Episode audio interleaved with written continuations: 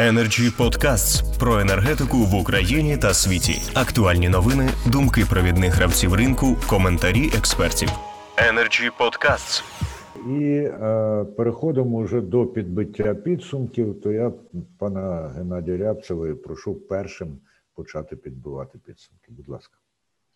Е, зараз е, в паливно-енергетичному комплексі е, є велика кількість проблем. Вони є і на ринку електричної енергії, в якій, власне кажучи, як ринок в деяких сегментах навіть не сформувався. Але ці проблеми потрібно вирішувати. Якщо ми будемо відсувати їхнє вирішення на потім, то вони е, іноді з невеликих, тих, які відомі лише спеціалістам, здатні е, набути загальнодержавного масштабу. На жаль, Міністерство енергетики в більшості випадків якраз не вирішувало ці проблеми. Вважало, що їх потрібно можна вирішувати потім і займалися виключно оперативною діяльністю. Частково це було зумовлено тим, що воно мало передусім виконувачів обов'язки або тимчасово виконувачів обов'язки, які не володіли повноваженнями в повному обсязі.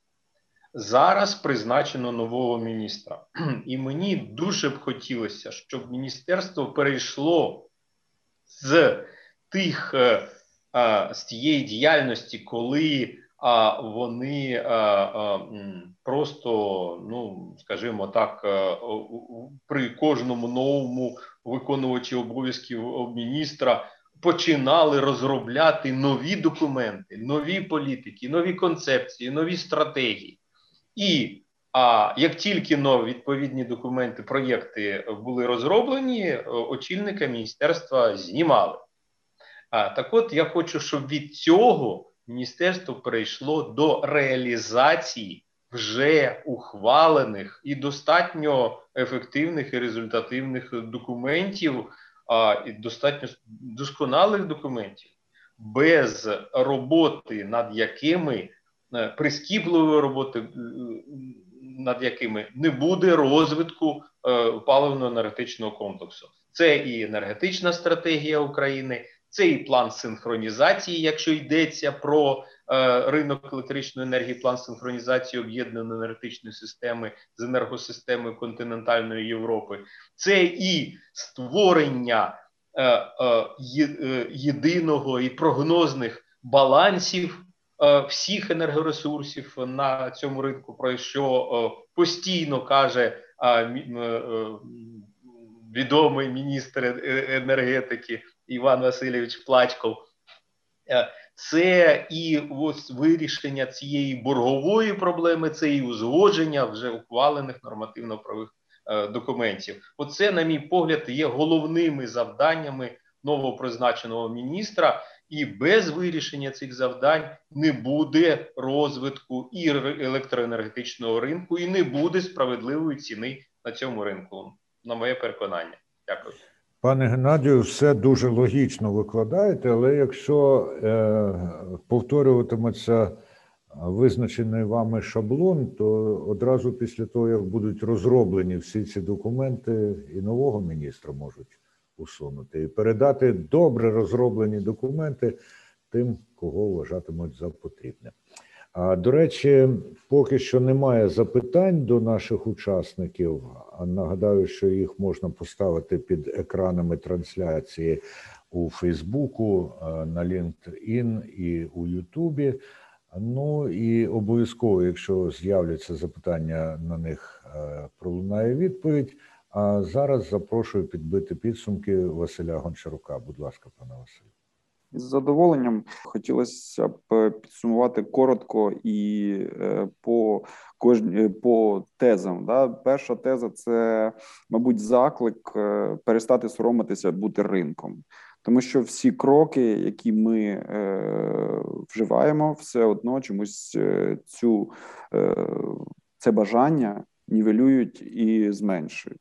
Перш за все, хотілося б, щоб ми все таки працювали і е, розуміли, дослухалися до клієнта.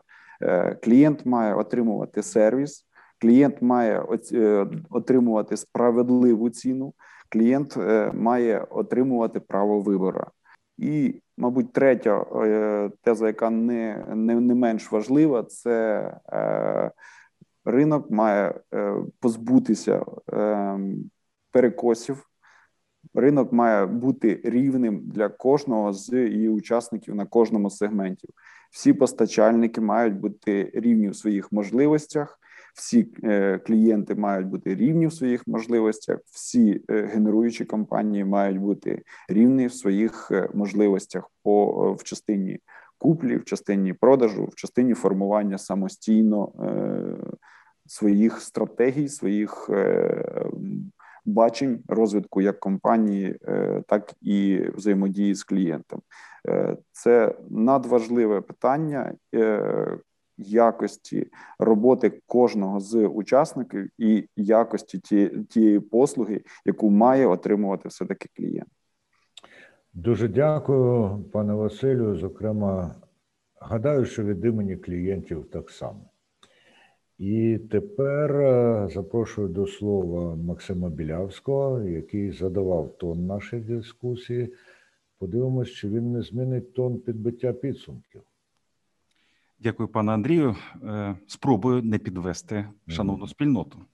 Ну, найперше, хотів би сказати, що е, напрочуд приємно бути серед однодумців. Сьогодні, як на мене, ми побачили в цілому спільну позицію, яку я власне спробую е, тезисно наративно озвучити. Отже, е, на сьогоднішній день енергоринок України продовжує характеризуватися високою концентрацією, обмеженою конкуренцією та безумовно маніпуляціями. Наслідок цього відбувається дисбаланс.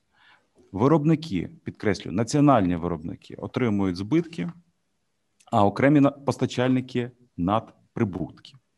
Друге, мені дуже сподобалась е, позиція пана Василя Гончарука, про який підкреслив власне про е, функціональність сегменту РДН України. І я пропоную пунктом другим підсумку нашої зустрічі зазначити, що функція індикатора цінового індикатора має трансформуватися з сегменту РДН в сегмент двосторонніх договорів. Третє, про що хотів сказати? Хотів сказати про те, що все ж таки ринок, енергоринок е, втрачає ліквідність. Е, цьому так само ем, сприяють і численні зміни в нормативно провід документи. Зокрема, за 12 місяців регулятор 12, 29 е, разів перепрошую вносив зміни до правил ринку. Ем, також у нас відсутній ринок допоміжних послуг, про що згадували попередні спікери. І, на мій погляд, ми зволікаємо із запровадження системи ефективного е, моніторингу та штрафів. Щодо моніторингу, тут хотів би я вступитися і захистити добросовісних постачальників електричної енергії і зауважити. Попросити, побажати регулятору, аби його вимоги щодо надання інформації були логічними. Мова йде про нещодавний е, лист НКРКП щодо заповнення форми інформації про власне розрахунки е, усіх споживачів з постачальниками. Е, Наступне, на чому хотів би я е, звернути увагу, це безпосередньо на тому, що без вирівнювання цін, без все ж таки приведення до єдиних правил нам не вдасться підкреслю, нам не вдасться е, підлаштуватися, синхронізуватися з глобально-кліматичною політикою, яку визнають усі демократичні розвинуті країни. Тому коротко підсумки від мене приблизно такі. Дуже дякую. І тепер е, Андріан Прокіп, будь ласка. Після колег вже складно щось додати. От залишається сподіватися. Зазирніть що... у майбутнє, як ви є експертом.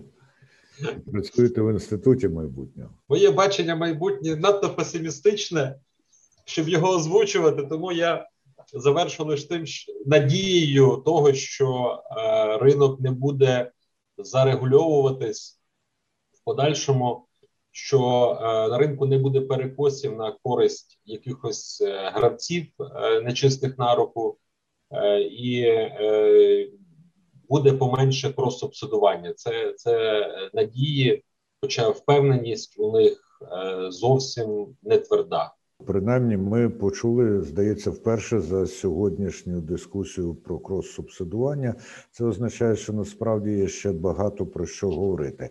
І надаю слово Богдану Сухецьку. Нагадаю, він заступник генерального директора з комерційної діяльності Укргідроенерго. Пан Сухецький сьогодні вперше бере участь у нашій е, дискусії, і для того, щоб заохотити його з'являтися у нас ще, от підбиває остаточні підсумки саме Богдан Сухецький. Тим більше, що насправді тут відзначали важливу роль, яку відіграє Укргідроенерго.